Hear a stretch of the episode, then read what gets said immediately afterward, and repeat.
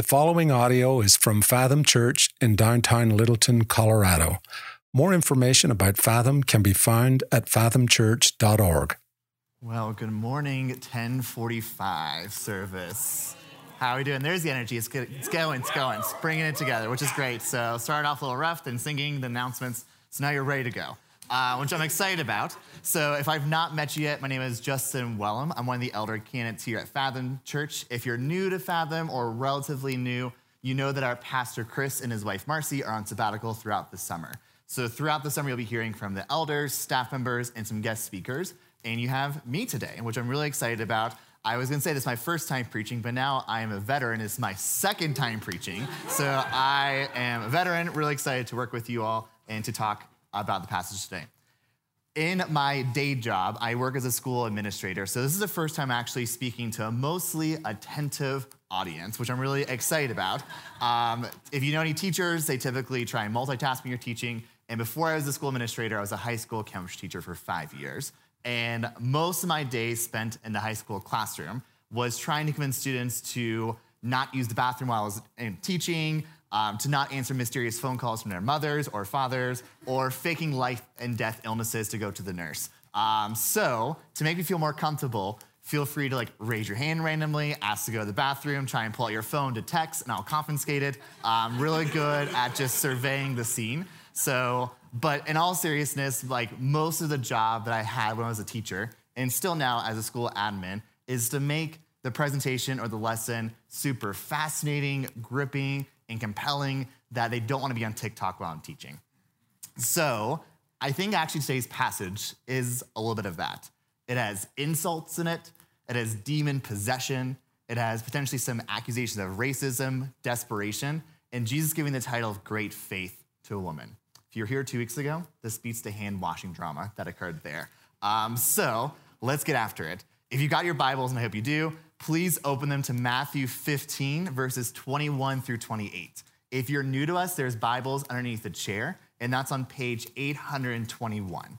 If you have a phone or a tablet, feel free to open that up. I promise I won't confiscate it if you're at the Bible app, but if you're anywhere else, then I will take it. Just kidding. Um, for those who do not, not know me or my wife, Maddie, very well, she was at first service, we grew up in this ambiguous region called the South. Yes, the South, the place is known for fried chicken, conservative politics, and bless your heart, mothers and grandmothers.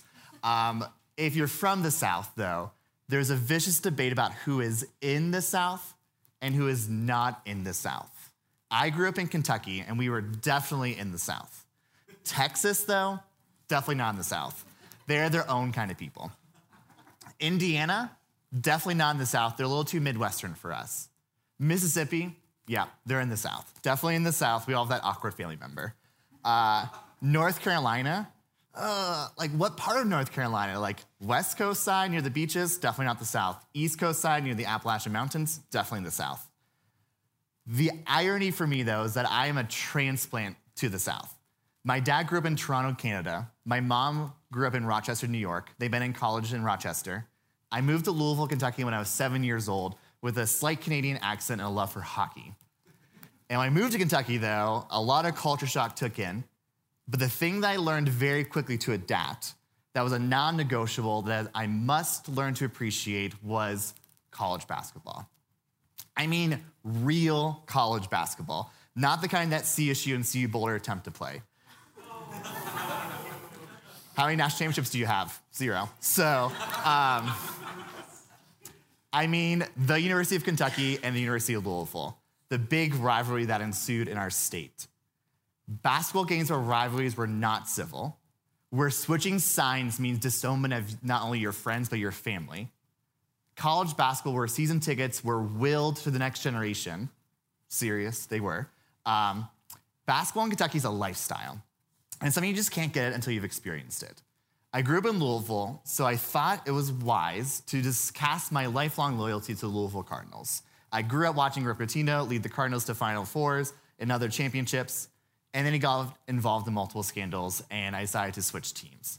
Um, however, I remember one summer, a group of friends from college were visiting a different friend in a place of Kentucky. Now, I'm gonna put a slide up here of the county. The other thing, if you grew up in Kentucky, you don't refer to your city, you refer to your county where you're from, which is another southern thing.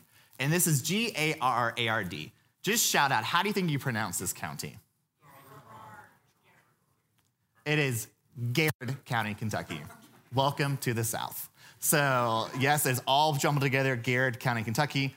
It's the middle of nowhere. My friend told of his family that a few of us were from Louisville or the city.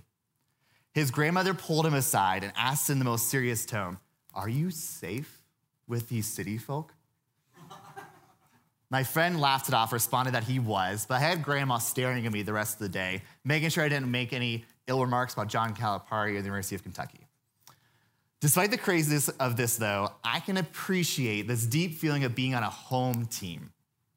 It's loyalty to, the, to people in Kentucky. You will not find a more loyal sports fan base than in the state of Kentucky. Your home team is everything. You show up for your team with big colors, with displays, tailgating, everything. You are there for your team through the ups and downs, and a promise of next season will be better than the previous season. Maybe this is why there are 10 national championships between UK and U of L, and none between CSU and CU Boulder. Um, home teams are things that we all have, though. This can go beyond sports. Your home team may be your closest friends or family. It may be childhood best friends you grew up with. It could be your coworkers or other people in your neighborhood. Home teams are something that we all strive to have. The concept of being on a team or in a community is something that is universal. Today, in our passage, we're about to see Jesus cross into enemy territory. He is about to defy his home team and do the unthinkable. He's about to be accused of not being loyal or a good teammate, in this case, meaning he's not being a good Jew. In the process, Jesus shows us that he's not here to play the traditional religious game. He's out here for something more. He's about to reinvent the game. This will change everything for the rest of the book. This is why I'm titling the sermon today, Defying the Home Team. Let's go ahead and take a look at the passage and let's read together Matthew 15, 21 through 28. Starting in verse 21. And Jesus went away from there and withdrew to the district of Tyre and Sidon. And behold, a Canaanite woman from that region came out and was crying, Have mercy on me, O Lord, son of David. My daughter is severely oppressed by a demon. But he did not answer her a word. And his disciples came and begged him, saying, Send her away, for she is crying out after us. But she came and knelt before him, saying, Lord, help me. And he answered, It is not right to take the children's bread and throw it to the dogs.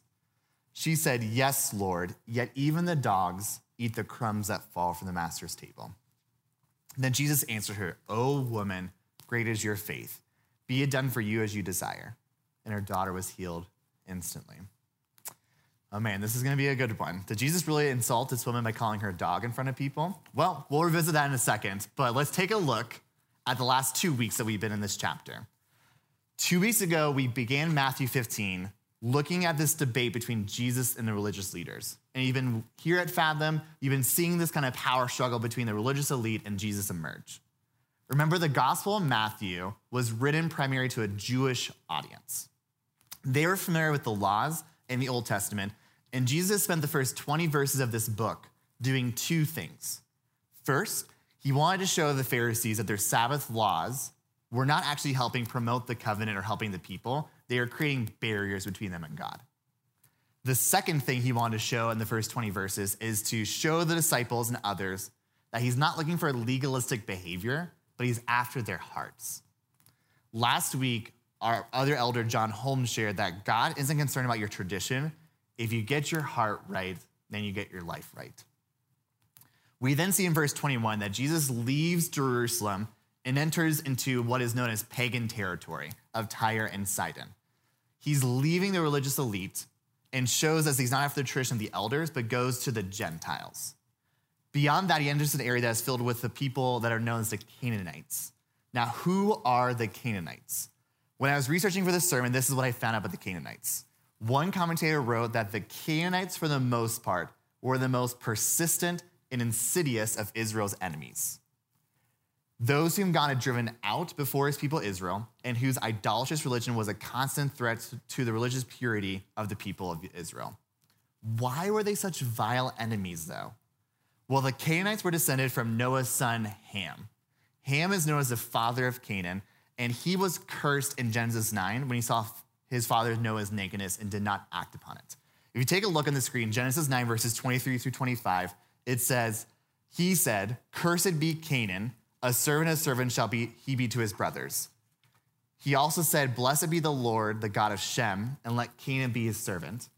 May God enlarge Japheth, and let him dwell in the tents of Shem, and let Canaan be his servant. Noah puts a generational, lasting curse on Canaan that we see throughout the entire Old Testament. And what do we see happen? The Canaanites became a people that are described as completely and totally wicked. They worshiped foreign gods. They engage in child prostitution. They are known as murderers, violent, and completely and totally wicked. They had no moral compass between them. They were constantly at war with Israel and fighting them, and they were people that were not worth emulating. If you're an Israelite, you were raised to despise the Canaanites. They were dirty, wicked, and filled with idolatry. They're your team's biggest rival, the one that you can't stand.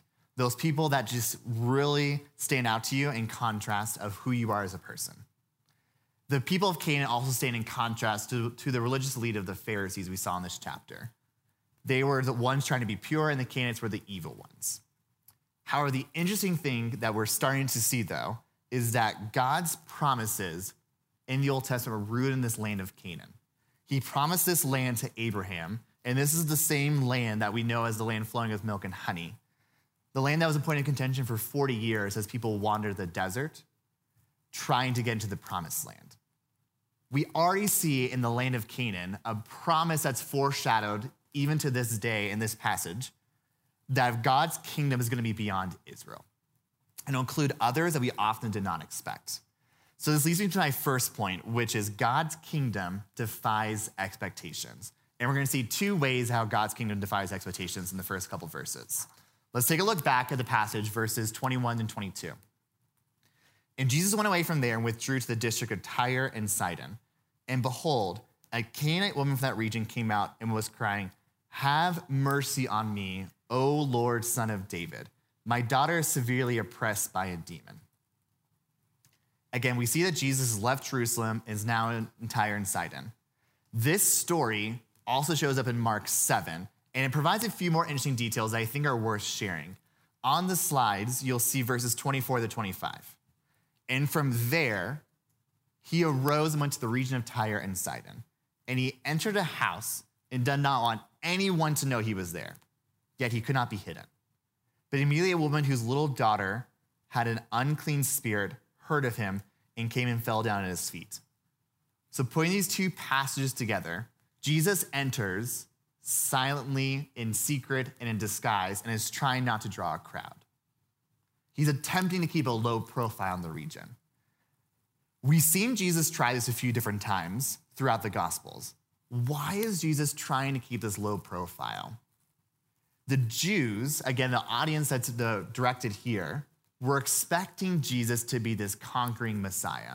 And when you imagine a king, you imagine someone powerful. You imagine them coming and entering with force. You imagine them making a big scene, big crowds, drawing the attention of the whole people. But what does Jesus do? He does the absolute opposite. He goes quietly. He goes into the most humble areas. He goes into a home and hope no one hears about him. He is here to show us, he's defying our expectations of how he's going to bring his kingdom to earth. Similar to what the Jews wanted, the Israelites wanted Jesus to seize the promises of the Old Testament in Canaan like they had done previously. Remember, God's promises were centralized on that land of Canaan. Ironically, though, when Jesus enters his land, he does so quietly in secret. Jesus is not here to fill the expectations we have for him. His kingdom is not going to be what we imagine it to be. This is the first way that Jesus shows us that his kingdom will defy expectations. After Jesus enters the region, a woman immediately seeks Jesus out. It is clear that Jesus' popularity has spread throughout the region. This woman must have heard about Jesus and his miracles. She knows that there's something different about Jesus. The urgency of hearing that Jesus was there caused her to action immediately. She then calls out to him and refers to him as the son of David, a very Jewish title. Very ironic for a Gentile to give that to Jesus. One commentator stated that the woman is doing more than being polite. This is not a mister, a miss, a sir. This is a very deliberate thing that she's doing. She clearly has some knowledge of Judaism, and in using a Jewish messianic title, she is hoping to attract the interest of a Jewish teacher who would not expect such a title in a foreign context. By using this flattering title, she perhaps unwittingly draws attention to the irregularity of a Gentile appeal from the help of a Jewish Messiah. Let's pause here and think of how contrasting and how different this would have been in that time. A Canaanite woman, remember the Canaanites, the wicked ones, the evil ones, the vile ones, the Jews' biggest rival, goes to the leading Jewish teacher of the day and addresses him with the title Son of David, which was implying that he was the Messiah, the conquering king, the one who's going to come and take over the region. She's essentially stating that he is the Messiah and reinstate the freedom of Israel. This also acknowledges that her and her people would need to give allegiance back to Jesus. Essentially, going to your biggest rival's coach and saying, Hey, champ, hey, king, you're the best. You're the one who I want to give my allegiance to. This is not something that people would have done in this time. This would have also been jaw dropping to the readers of the gospel. Remember, our Jewish audience here would have probably been offended and bothered by how this Gentile woman addressed Jesus. How dare you call our king yours? He's our king. That's our title for him. He's not yours. You're a Gentile. You don't get the promises of the Messiah. That's what people in the readers would have interpreted from here. Have we felt this way before? Have we taken possession of Jesus that we don't think he belongs to other people? Have we always had a positive outlook when the outcasts of our society show up in our church building? We've looked at the outcast individuals in our society who claim Jesus with a sense of excitement and joy, right? For being honest, we likely have not always shared the gospel with joy. I know that I haven't. However, Jesus is not here to play the religious game we have seen in this chapter. He's here to defy all the expectations. He's bringing his kingdom not with a force and a complete takeover, he's bringing his kingdom with grace and truth. He's also bringing it to our biggest rival, our most vile enemies. Church, how do we allow God to defy our own expectations of him? How do we open our minds to let God lead and guide us into places we never thought he would enter? What barriers exist in our own lives that prevent God from doing the extraordinary in our lives? This leads me to my next point, which is that God's kingdom is often inconvenient. Let's take a look back at our text at verses 23 and 25. But he did not answer her a word. And his disciples came and begged him, saying, Send her away, for she is crying out after us. He answered, I was sent only to the lost sheep of Israel. But she came and knelt before him, saying, Lord, help me. We see the woman call out to Jesus, and Jesus doesn't respond to her. He essentially ignores her. This text doesn't share a lot of details, but imagine this woman exclaiming for relief. It's a mother who is desperate for relief for her daughter. She again is defying her cultural upbringing to approach Jesus. She's likely not quiet here. Likely, she's wailing and in torment and distress. Imagine a mother's deep pain over her daughter. She's likely lost sleep, been anxious, worried about her daughter. Demon possession, that's no joke. In an essay by Thomas Sappington, he states that the symptoms of demon possession could include seizures, blindness, psychological disorders, social isolation, and suicide attempts. This demon possession diagnosis would have caused her and her daughter to be on the outskirts of their own community. We can speculate that she potentially has tried other methods to cure the demon possession. Maybe she has consulted her personal gods of the region. Maybe she sought out healings from other physicians. She could have lost money and all financial resources to find healing for her daughter. To come to Jesus a Jew would have required complete desperation. She's at the end of her rope. She has nowhere else to turn to. She, again, likely isn't quiet here. She's probably yelling, Help, help, help! Somebody save my daughter. Jesus, can you save my daughter? She's likely making a huge scene here. You know that kind of scene. When in the movies you see someone run into an emergency room and begging for someone to help when they're in a car accident and there's blood everywhere. Or you show up to the hospital ready to deliver a baby and the future mother is in pain and they're wailing and there's agony. This woman is in agony. And how does Jesus respond to her? Silence. Doesn't even acknowledge her presence. He passes by and keeps going. It may seem cold at this point, but we have to see that Jesus is playing the part of the traditional Jewish leader. He has a larger narrative and a larger lesson he's going to teach us. We're going to get to that in a second. But to be this Jewish leader, like we see in the first 20 verses, this woman would have been beneath him. She's the biggest rival to the Jews, the biggest rival to Jesus in his ministry. Why would he help her? There's no reason why he should acknowledge her. She would have been unclean. The Pharisees, who again were comparing Jesus to in contrast, would have never spoken to her. So why should Jesus? He's a religious teacher too, right? To maintain his image, he would have had to disown her. Have we ever felt like this from Jesus, though, in our own lives? Have we felt like Jesus is silent? Take a look at this slide in Psalm 13, verses 1 and 2. How long, O Lord, will you forget me forever? How long will you hide your face from me? How long must I take counsel in my soul and have sorrow in my heart all the day? How long shall my enemy be exalted over me? Can we empathize with this woman? Desperate, crying out to Jesus, silence. Can we empathize with David? How long, O oh Lord, will you forget me forever? Have we ever felt that God, wondering where God is and why he feels so distant and silent? Are you feeling distant from God now? Do you feel like you can't hear his voice? I don't want you to hear that Jesus is purposely going to leave this woman ignored. He's going to enter in and do something miraculous for us. And I want to assure you that God is here, Jesus is here. And sometimes he may feel silent, but God's kingdom and plan often may feel inconvenient. It may not make sense to us. However, he is always there.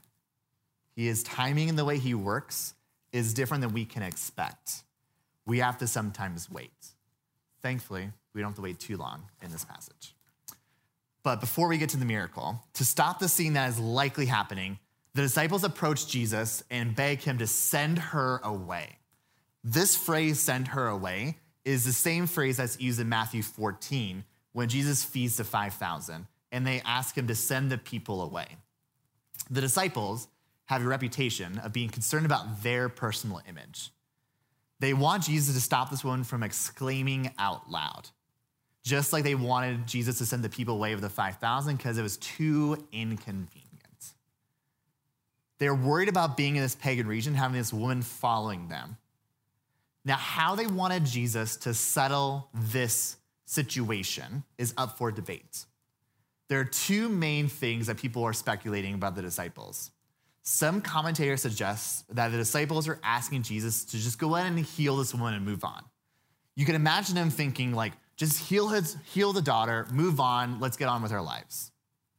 Other commentators are suggesting that Jesus should rebuke the woman for a big request like this. Regardless, one commentator wrote that we can assume that 12 strong men could presumably have driven the woman away themselves. They want Jesus to intervene and solve the problems that are this woman. They don't want to get their own hands dirty.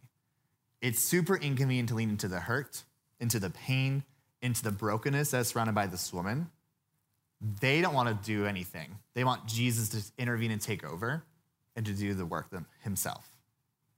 We see this pattern throughout the gospel with the disciples. From Matthew 14, the feeding of the, of the 5,000, when the disciples try to send the people away. You see it again in Matthew 19, when the children come to Jesus and they say, Don't bring the children to Jesus, even though Jesus welcomes them with open arms. The disciples have a reputation of not wanting to deal with the problems of their society. It's inconvenient. This woman is a Gentile. She's dirty. It'll make me look bad. It'll make us look bad. It'll make Jesus look bad. How often have we felt this way? We've been presented an opportunity many times in our life to either share the gospel, defend our faith, or help someone, and sometimes we brush it aside. We turn our heads and look a different way. We speed past them in a car. We put our headphones in and blare music to distract. We post on our social media feeds about Christ, but fail to engage our local community. Church, we are not called to be convenient Christians. The kingdom is bigger than us and our own conveniences. The disciples in this moment force Jesus' hand, and he can either enter into the situation and solve it quickly and heal her and move on, or Jesus can enter in and create a teachable moment and to enter into the brokenness that this woman has before him. Thankfully, Jesus decides to enter into the brokenness and doesn't solve this quickly. Let's look back at verse 24. He answered, I was sent only to the lost sheep of the house of Israel. Jesus replies to her essentially saying, I wasn't sent to people like you. It could be portrayed here as a pretty racist comment here. He's again playing the part of this typical Jewish leader that we saw in the first 20 verses.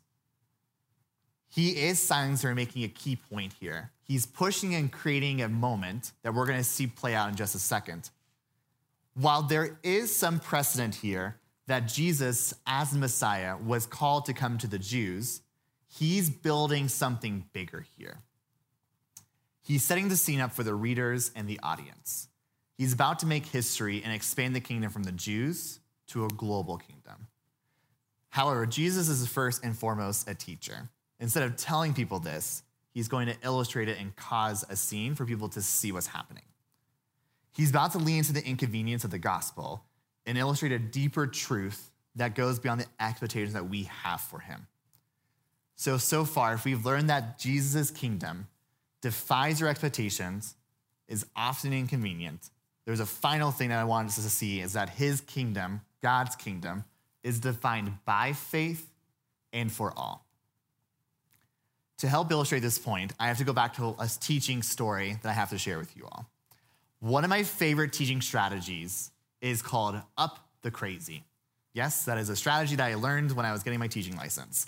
What this means is sometimes it's a behavior management strategy where you essentially, if students acting a certain way, you act crazier than them until they de escalate. It can also be used to teach content.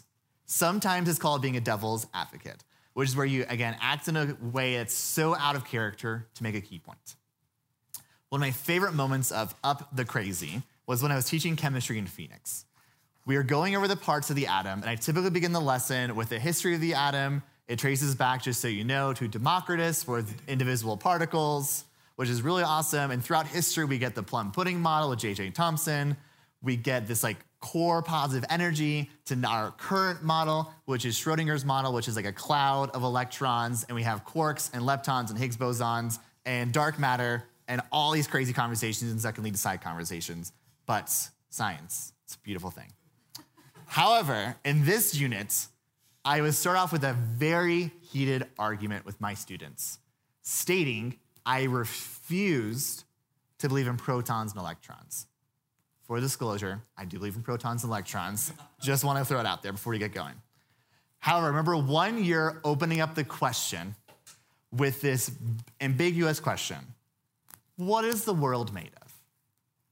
A student, you probably can imagine the type of student, quickly responded with a textbook answer atoms. Said, cool. What are atoms made of? Another student quickly raised their hand protons and electrons. I would then laugh uproariously in their face. Ha! Protons and electrons? Are you kidding me? Who taught you that? Who told you about these protons and electrons? shock would come across their faces. I then would keep pushing. Who told you that? Protons and electrons, you gotta be kidding me. I would keep pushing and pushing. They would always tell me about their third grade teacher. Their third grade teacher would say, Miss so and so taught us about protons, electrons. I then would respond with, You're telling me that an elementary school teacher taught you about protons, electrons, and not a scientist like me? You're kidding. Side note if you're an elementary school teacher, I appreciate you. You are the backbone of our society. You teach seven subjects a day to 28 children for eight hours a day. We don't pay our teachers enough. There's my public service announcement to vote for more education funding. Uh, but, uh, but, so I appreciate you, and teachers, enjoy your summer. For point of illustration, we're gonna make fun of elementary school teachers. Um, but this is when they got squirmy. I like a, I hit a chord. Like everyone loved their like third or fourth grade teacher. I then go on a rant making fun of their previous teacher, saying that they were propagating lies, that they are conspiracy theorists, and I was here to tell them the truth about science. This is when kids would get angry at me, like start yelling at me, like, you're wrong, you are completely wrong. One year student walked out of my classroom, completely walked out, I had to call their parents saying that wasn't appropriate, it was the point of a lesson. Um, but, but now that I had their full attention, I'd say, okay, if you think that I'm wrong, then you prove it. If you work with high school students, telling them to prove it or competition is one of the best ways to get them really motivated to do anything. So I divide them up into teams. They research and show me experiments how we know protons and electrons exist. They report back and tell me about the cathode ray tube experiment, the gold foil experiment, radioactivity, Marie Curie, all these kind of things. They would show me models, and their final project was to write a letter explaining how much of an idiot I was. And they wrote pages and pages and pages and used evidence to back it up.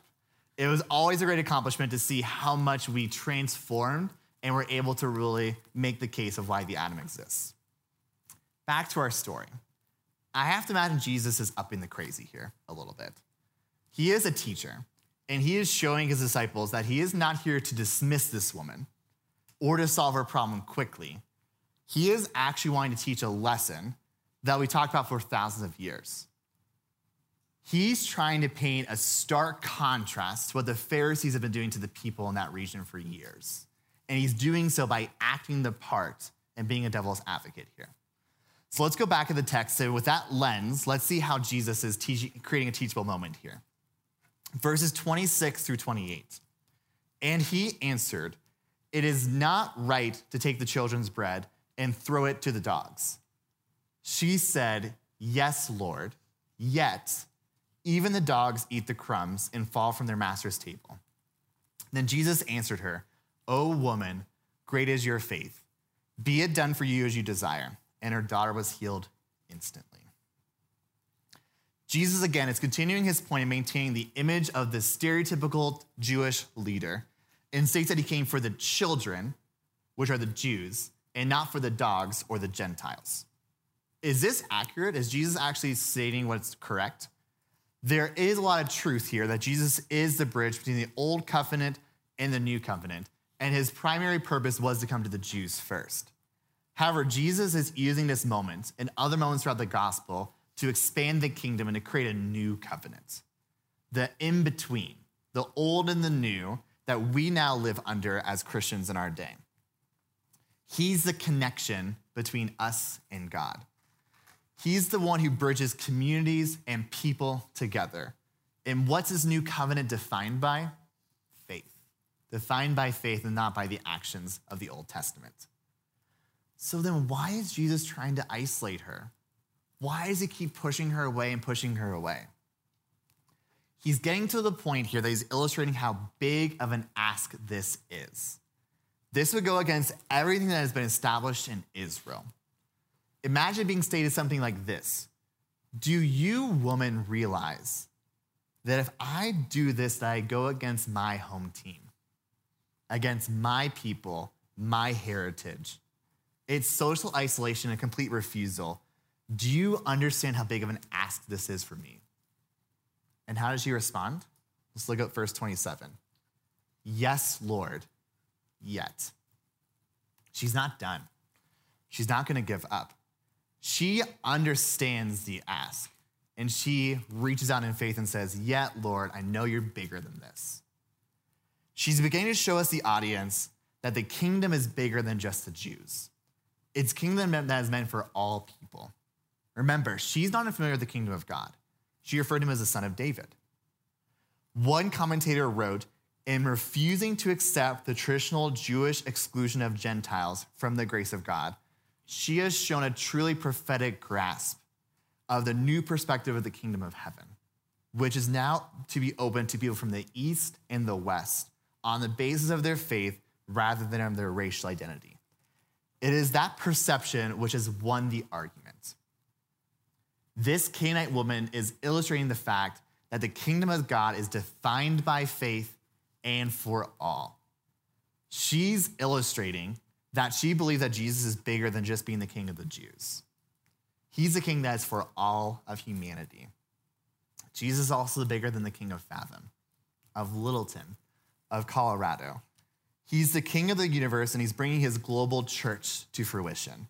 That's why I want to have Matthew 28 read over us that he is sending us out to build a universal church that is bigger than our own communities here. After this exchange, how does Jesus respond to her? Take a look at verse 28. Then Jesus answered her, O woman, great is your faith. Be it done to you as you desire. And her daughter was healed instantly. Jesus described only two people with great faith in Matthew. One is this woman, and the other is a centurion in Matthew 8, another Gentile. Jesus, all along, as a master teacher as he is, had a key point he was going to drive here.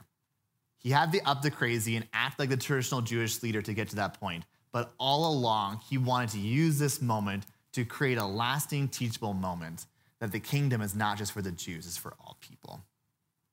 He's out here to fulfill the old covenant and to usher in the new covenant and save the Jews and save all of humanity. He's out here to establish a universal kingdom for all humanity that is defined by faith in faith in Christ alone.